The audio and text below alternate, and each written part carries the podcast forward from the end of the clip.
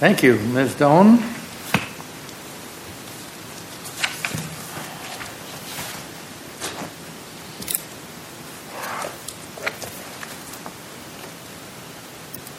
Thank you, Your Honor. May it please the Court. Counsel? Jennifer Doan with Haltom Doan um, in Texarkana on behalf of the appellant Suzan Taylor, the defendant in the, uh, in the trial court.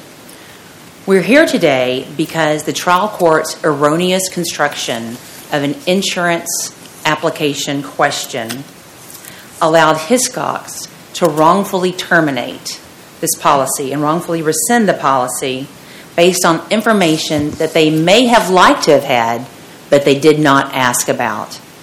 Under the facts of this case, the holding of this case, this precedent cannot stand in the Eighth Circuit.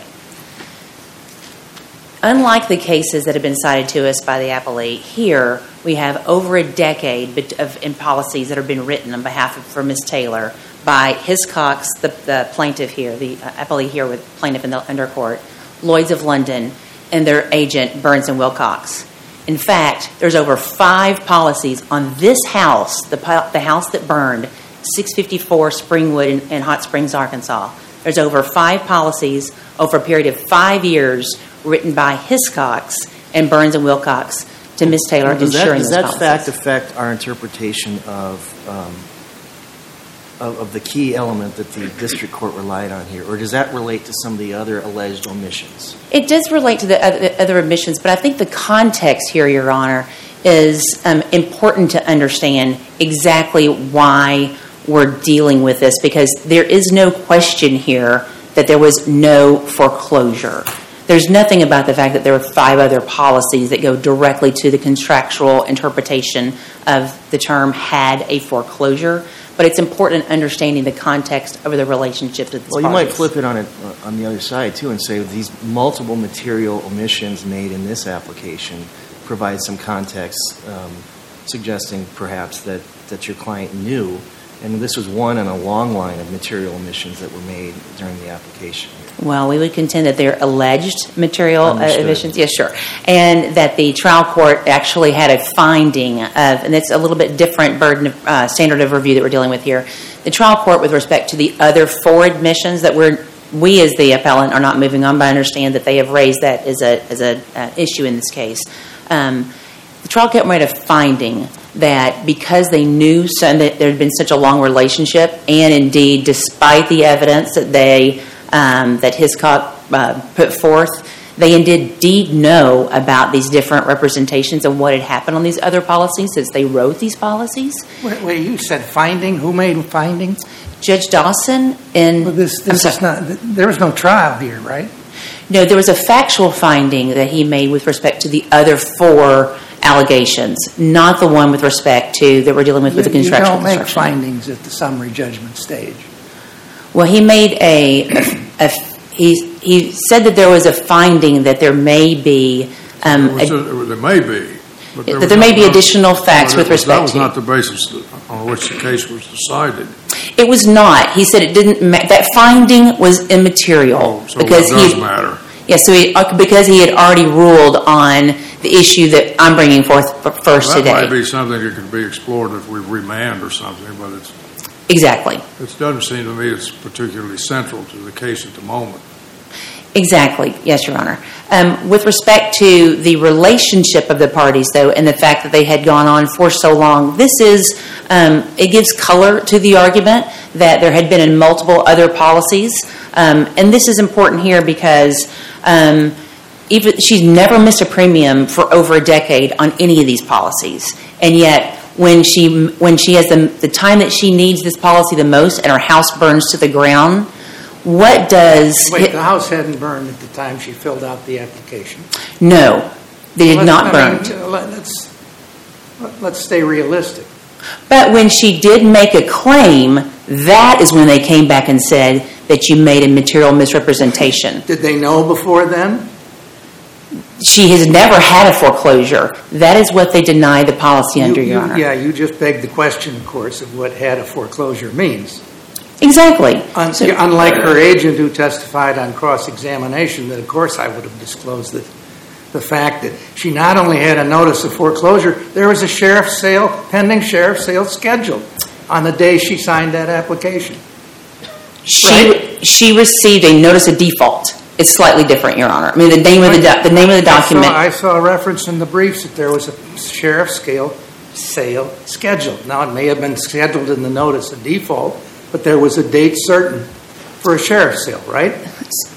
The- date certain if, other things didn't happen between. There is a date certain if things didn't happen in between. But this, the vernacular is important here because Hiscox is calling it a notice of default. It's called an, You know, I don't think vernacular is important to, people. what's I- important. You know, I read the, I read that cross-examination, I thought that's right. I can't imagine there's a person with common sense in the world that would not have disclosed that pending, that pending foreclosure proceeding in response to that question. Isn't that relevant to this case? the issue is not did the insurance company want to know the information. No, the, issue here is what the issue question. is what, would- what would an honest insured have, have done? what question was asked.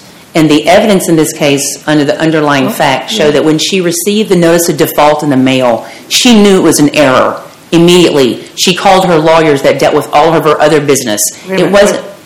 She had, it was an error that she hadn't paid, paid interest for six months? The her testimony, Your Honor, is that she had been she'd been withholding payments, that it was er, an error on the notice of default, and that she cured that. She cured it shortly Oh, you mean she hadn't refused to pay, she'd just been withholding payments? I think there was a dispute between Citibank and Ms. Taylor on other That's issues. fine, but the insurance, the insurer never would have issued the policy if it had known any of that. But the insurer, the question they asked was, have you, has the applicant had a foreclosure, a, a um, repossession, a bankruptcy, or filed for bankruptcy? Okay, And the context of This- that this would be good- question, This would, this would be a good argument in a first-year law school class, but I don't think Arkansas law makes it the relevant question here. it does make it the relevant question What's- because Is there a statute like the Tennessee statute in, in, uh, in? uh, uh, In the Buford case? uh, In, no, uh, Buford, yes. Yes. So the statute here is a little bit different, Your Honor. The statute that defines, it doesn't define foreclosure, but the Arkansas statute is, and it's um, 1850 114A, where it defines notice of default, Oh, I saw that. which Yeah, she did receive a notice of default, but that was not the question that was asked, Your Honor. That doesn't begin to answer this, que- this issue. Yes. The difference is in Arkansas law, you can cure a default, but you cannot cure a foreclosure. That's clear under So, so what? Because the It doesn't question, affect materiality to insure. the question that she is asked for the insured, that the insured is asking is, has the applicant had a foreclosure? It's past tense. Isn't this, do you, is, is it true this is an ISO policy form? It's an ACORD policy form. I'm not sure if there's, the- is the application was an ACORD application. It is the What does that mean? I know what, I know what ISO policies are. What, what's an ACORD policy? um, I'm not sure what, uh, I don't want to, Insurance Services Organization that publishes, publishes policy forms for insurers nationwide. So it may be in, in, in the actual uh, insurance policy, but the applications here we're talking about, and it's an ACORD, A-C-O-R-D form. Uh, it's a company that puts out forms. This form under um, Hiscox underwriting policies is the form that they had approved. So they did this Approved by whom? by Hiscox that they that they have to have uh, the ACORD insurance application, a form by, issued by ACORD. So, with that respect, they actually do approve the questions that are here. There's no doubt that Ms. Taylor did not approve the questions that were asked here. So, so why hasn't it been, my, what, why hasn't it been litigated more if it's nationwide policy form? That insurers, that our insurers are offered the, the, the benefit of using if they, if they find it appropriate. This policy may have been litigated, and it looks like in Buford, as you as you mentioned, Yeah, the policy application was well. The issue there, first of all, Your Honor, it's Did you look whether elsewhere in the nation it's been litigated? Y- Yes, we have looked and see, that this question, I believe, is of, is, is not been uh, looked at specifically as the, t- as the uh, question three is phrased here in the application. Under Buford, and this is pivotal, Your Honor, under Buford, it's unpublished, it's a Tennessee District Court, but the issue in Buford was these contrary affidavits, conflicting affidavits between the insured and the insured's agent and who said what. That is not the issue here. But if you look at the question in Buford, it was has the applicant had a foreclosure, a repossession, a bankruptcy, a judgment, or a lien? It's a 2007 uh, Uh, application that. This is a 2013, and the question had changed. It's not had a foreclosure, repossession, bankruptcy, judgment, or lien. Now it's had a foreclosure, repossession, bankruptcy, or filed for bankruptcy. That's the question that she got. That question she answered. is a plain question, and she answer, answered it accurately. There's no dispute here. Between the, it's the, the insertion of the filed for bankruptcy? The filed for bankruptcy is the question that Ms. Taylor received. That was not the question in Buford. So there, in the question itself, they're asking, have you had a bankruptcy or filed for bankruptcy? Here, if what Hiscox wanted to know is, did you receive a notice of default? Have you had a foreclosure? Have you received any type of foreclosure proceedings or a notice of default? They could have asked that. They didn't So, ask so if filed for bankruptcy was not at issue in, in this application, your client would lose? If she had filed for bankruptcy, she would lose. Yes. If the question was, If, if have there'd you been received... an involuntary filing a petition against her under this language, now you're, you're arguing she wouldn't lose. Because it was limited to file for bankruptcy or what? I I don't, this, this digression into bankruptcy language, I didn't understand in the briefs. Okay, okay. It was irrelevant. Well, let me explain things. We think it's really important here. If the question is, have you have you uh, had a bankruptcy or even filed for bankruptcy, which is question number three in their application, and then you ask, have you had a foreclosure? No. So You don't ask me, is one pending? Is somebody sent you a notice of intent to sale? If So somebody the sent you, or the argument as I take it is because you asked about filed for bankruptcy, um, the implication is that you're not asking about filed a foreclosure? Is that, is right? that That is that is the argument here. If you look at question eight in the same application, they ask not only have you been convicted of certain crimes, but have you been indicted for those crimes? They want to know not just have you been convicted, but have you been indicted? The insurance company here wanted to know not only have you had a bankruptcy, but have you filed a bankruptcy? But they might have wanted to know have you received a notice of default or start. Does had a bankruptcy, in your view, include an involuntary petition filed? N- Not on had a bankruptcy. Had a bankruptcy is where the, the bankruptcy is completed. Just like under Arkansas law, the foreclosure is defined to be under the statute. So. Termination of so the- sale. So the, the, um, the insured wins, in your view, if the most material adverse circumstances were there, that is, a creditor had involuntarily filed. But the If it in- insurer, the insurer wins only if, if the in- insured had, had petitioned, filed a voluntary petition for bankruptcy, which is often just a, a- a debtor relief, relief or avoidance practice. Well, I I think that question could be asked under the, um, the application, Your Honor, but the question is, has the applicant, have I filed for bankruptcy, is what they're asking. So It seems to me that at some point we need to talk about the- at least the possibility that this phrase is ambiguous, in which case you win, in the, ca- in, in the sense that the ambiguity goes to, goes to the uh, insured. Yes, Your Honor, So, I mean, it seems to me that's an important principle in this case.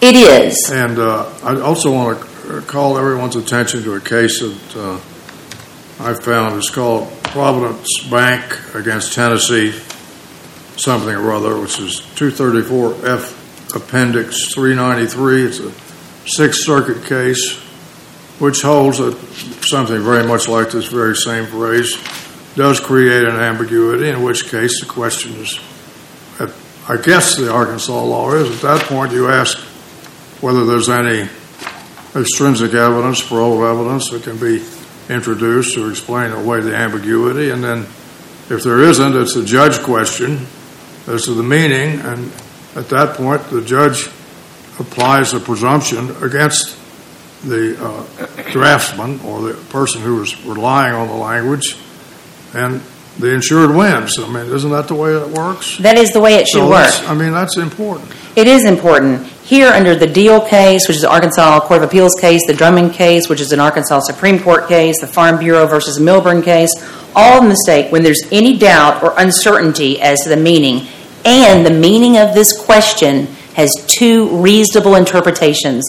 There's no doubt here it has two reasonable interpretations here. Under Arkansas law, It seems to me that, uh, that the district court is saying that his interpretation of the words uh, was obvious. Seems to me that's overstating itself. What It's not obvious to me. Yeah, and he can't, that's what he did wrong here. There were two different interpretations. One is, does had a foreclosure mean past tense, there has been a foreclosure? Or does had a foreclosure mean, did I receive a notice of default? principle is the fact that the, that the two lay people disagree as to the meaning of a statute, statute that's, that raises an issue of law, whether that's, that creates a, the kind of ambiguity that triggers insured, uh, insured wins. Well, that We have does, many cases that say no. If it's just two people disagreeing over a, a statute that, that has a clear meaning, and there may be um, a disagreement with another statute where one position is not reasonable. But here they're both reasonable. And what did the trial judge do? He tried to weigh them, You say and they're that's. both- You say that I don't think they're both reasonable, but that's your, has to be your position. They are both reasonable here because it is. They are both reasonable. It's either that she answered the question accurately and unambiguously that she had not had a foreclosure because indeed facts show she's never had a foreclosure and she owns this property today, or the question's ambiguous because it's subject to two reasonable interpretations.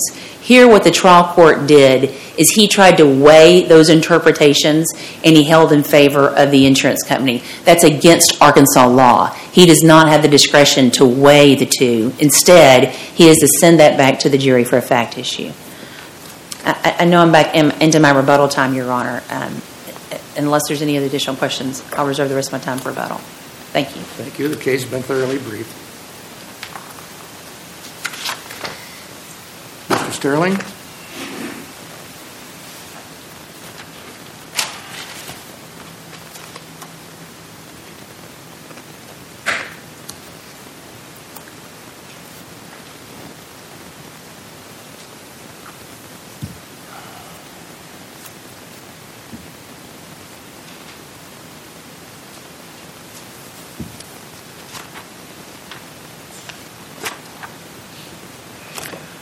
It please the court. Uh, Your Honors, this is a simple case, and I think Judge Loken drilled down to it pretty quick. The deciding issue here is whether a reasonably honest insured, faced with the question whether uh, you have had a foreclosure in the last five years, would disclose that there was foreclosure proceedings currently pending on the property to be insured and a sale of the property scheduled on the courthouse steps two months later, April 11th, 2018. In common parlance, we say a home is in foreclosure. What that means to me, and I think the general understanding of the word, is that in foreclosure means it's in the process But that's not what sold. the question was. Question didn't, I'm sorry to interrupt, but um, in all fairness, counsel, that's not what the question was. The question was not, is the house in foreclosure?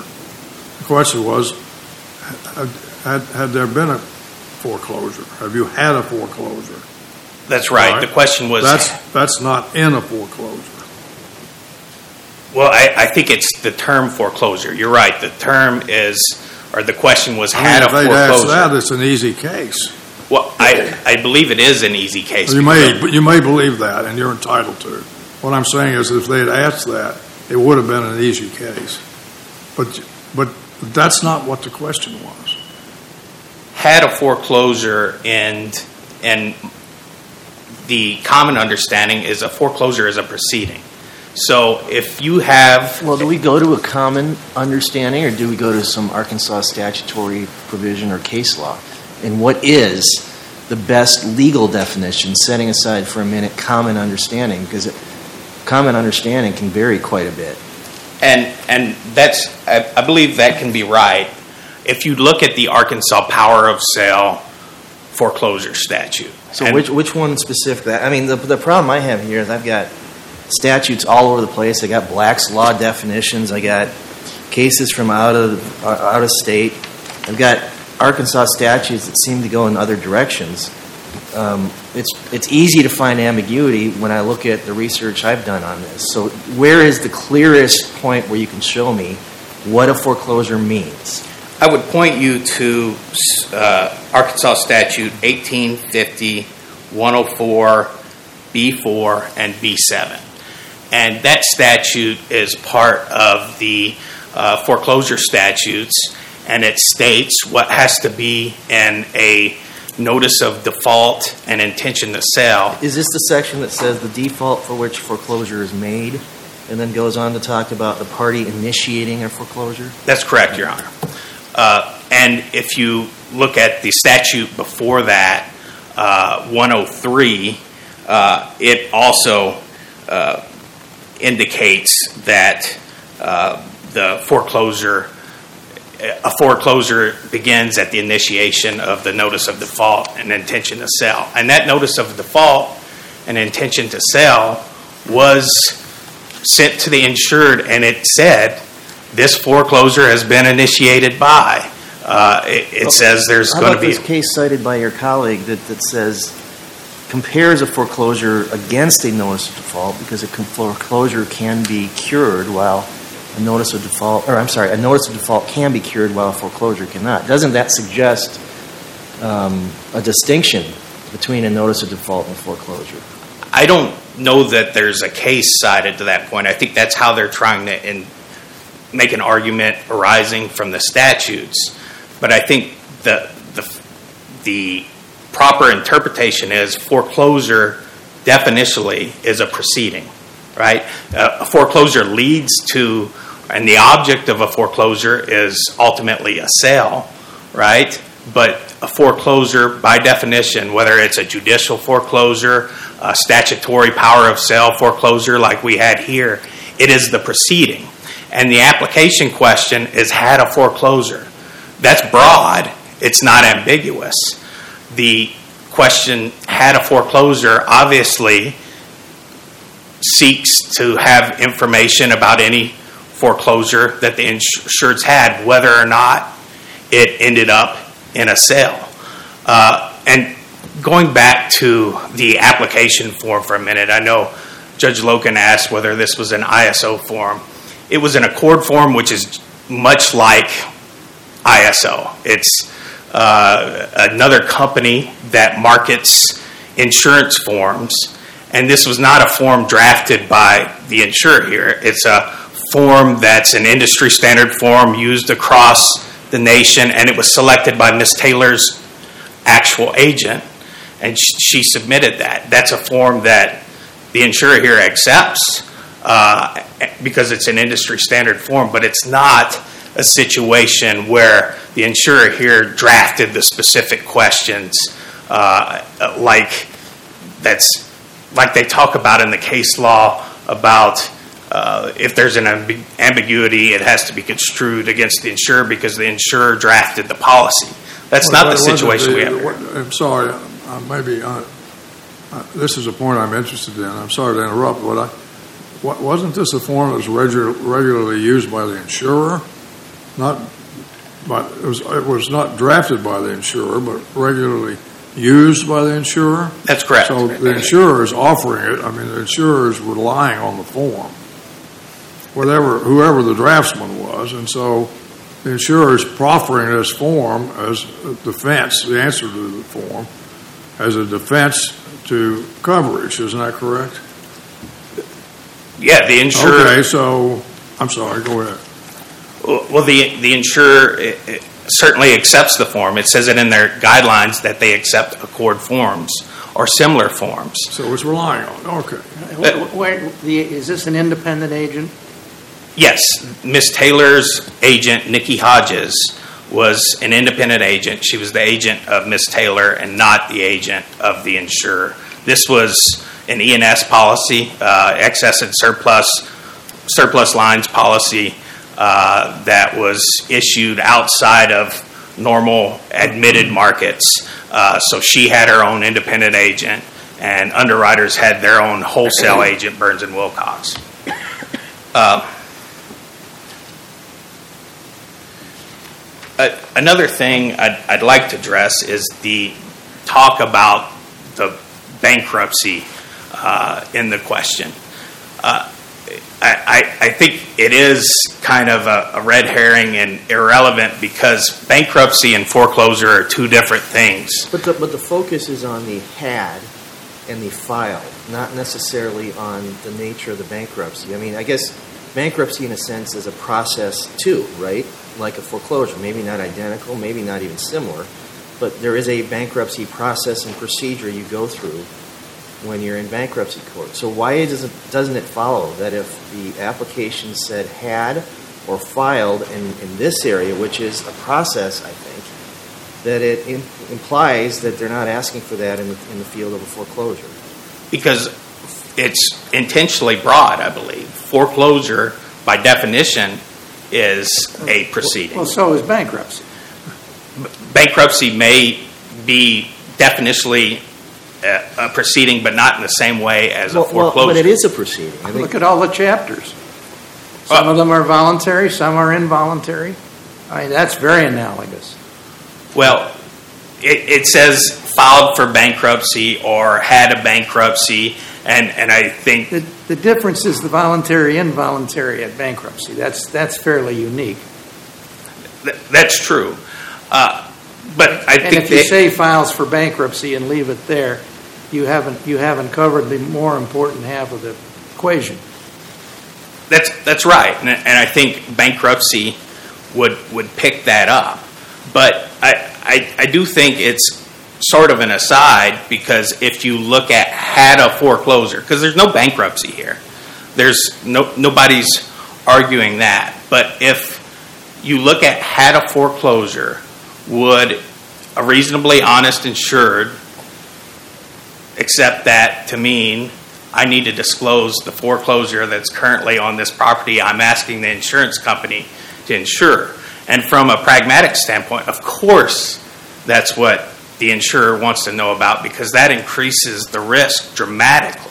Well, what, what if um, the insured's lawyers had already told her that the notice of default was going to be cured, that they had resolved the issue um, with the creditors, um, and and the issue was resolved? The, the, I mean, I, I don't know what the facts are here, but doesn't that change the average honest insured's position?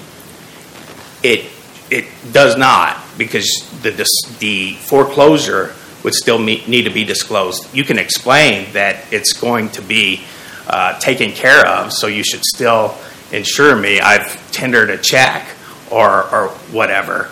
That's that's something that they would have the opportunity to explain in the application, but uh, they would still need to disclose a foreclosure that they had within the last five years. And the fact that the bank initiated this foreclosure is certainly uh, a foreclosure. She was that there's evidence in the record that she was uh, she had a lawyer that was negotiating with Citibank around the same time, uh, trying to pay off the I think it was six months or so of unpaid payments through endorsing over an insurance claim check from a fire she had the year before at an outbuilding. So So, uh, I'm sorry, finish your sentence. I, I'm Okay. I, I I think this is a diversity case, right? yes, yes, Your Honor. So we're supposed to decide this case the same way the Supreme Court of Arkansas will decide it, correct? yes, Your Honor. What's the general attitude of the Supreme Court of Arkansas toward these kinds of cases with respect to ambiguities in insurance contracts or application forms? Well, one thing is, I, I think you they look at the, the term uh, in, a, in a reasonably holistic way, and you don't look at extrinsic evidence to determine if there's an ambiguity. And, you know, what the district court found here was that this was an unambiguous term, or at least it unambiguously required the insured to disclose the foreclosure, the pending foreclosure and foreclosure scales. I guess what I'm thinking is, in reviewing the cases of the Supreme Court of Arkansas, are they reasonably open to the notion that language is ambiguous in these kinds of insurance contexts? Well, I, I think most of the cases that have been cited here, at least, tend to deal with construing policy language, which is a little bit different. I don't know that there's been an Arkansas Supreme Court case that uh, directly addresses the application issue. Uh, Yeah, I think that's right. I, I was asking more about, it was kind of an ethos question. What, what's the sort of general superintending attitude in Arkansas courts about this kind of case? Since we're supposed to come out the way they would, right? That's I- our job. Your Honor, yes, I- and I believe the Arkansas courts look at and interpret words uh, using their No reasonable different from any other court. interpretation. It's it's pretty uh, consistent with what courts do across the nation.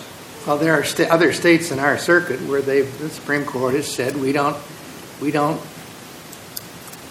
much like to find ambiguity. I, I think that- that They create a, a semi, quasi uh, presumption against ambiguity.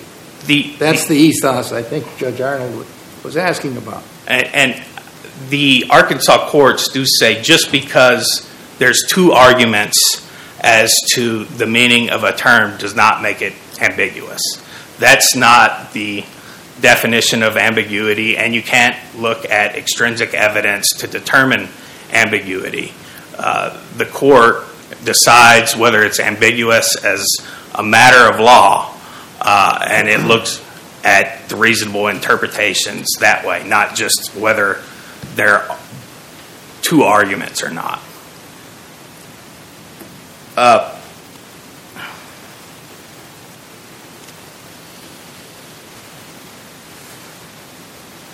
one thing I did want to mention before my time is up is that there's no issue of materiality here. Of course, the insurer would not have issued the policy had this foreclosure been disclosed because it's a straight decline under the guidelines because it increases the risks so much. So I, I want to note that there's no issue there. Uh, and, you know, uh, we do make arguments that there are lots of misrepresentations in this application. Uh, there are many re- alternative reasons to affirm. One I would point to is the Dear Credit judgment. There's no issue about any prior notice, even if that was a legal, I'm sorry, there's no issue about what? about whether the insurer knew about it Oh, with wow. prior policies like some of the other arguments with the other misrepresentations. We, we don't believe that's a, a solid argument, but I wanted to point out there's no issue us with regard to that point out, hundred thousand. One of us has to do with whether she had, had a judgment. That's correct. That's another difficulty, but the district court adverted to that but didn't decide it. That's correct, Your Honor. Thank you. Thank you. Ms. Doan, you've used your time. If you want to, if you want to respond to Judge Arnold's ethos question, I'd like to hear that. Otherwise, we'll take the cases submitted. Yes, Your Honor. And, and wait till the wipe Oh. down.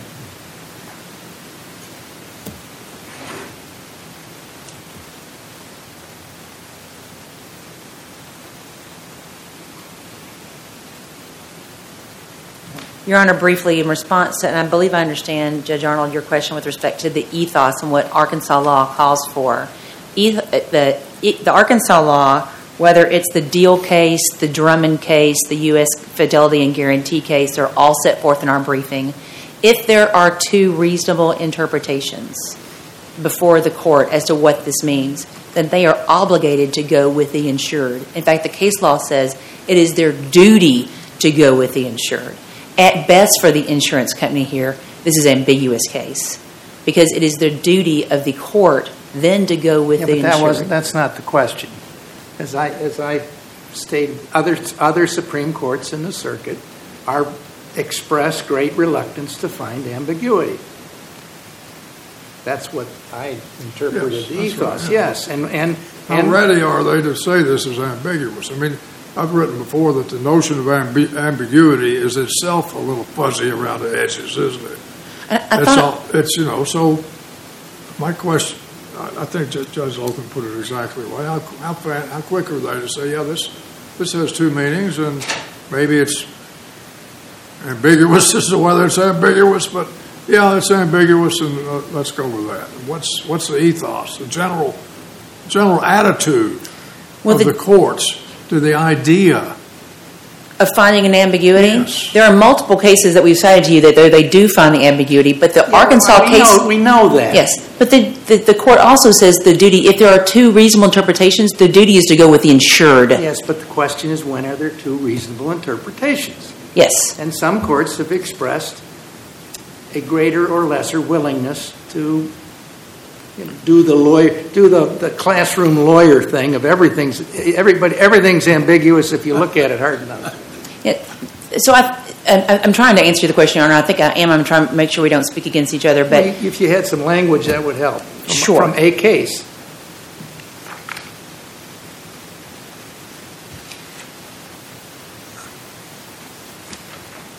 The Deal case, which is an Arkansas Court of Appeals case, the Drummond case, which is Arkansas Supreme Court, and the Farm Bureau M- Mutual case versus Milburn, say when any doubt or uncertainty as the meaning, and they f- fairly susceptible, fairly susceptible to two or more reasonable interpretations, one favorable to the insured and one not favorable, they are their duty. The one favorable will be adopted.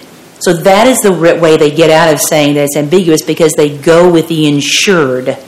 Here they went with the insurer. Thank you. Thank you, Your Honor. There's only one other thing that I wanted to answer with respect to your question, Judge Loken. all right. You, you had asked about the ACORD policy, and I didn't No, know. No, I don't want it. No, Okay. that's not in the record anyway.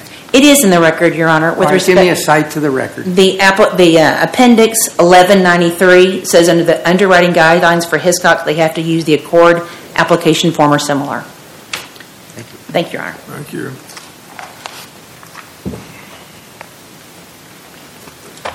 Case has been thoroughly briefed and well argued, and we'll take it under advisement.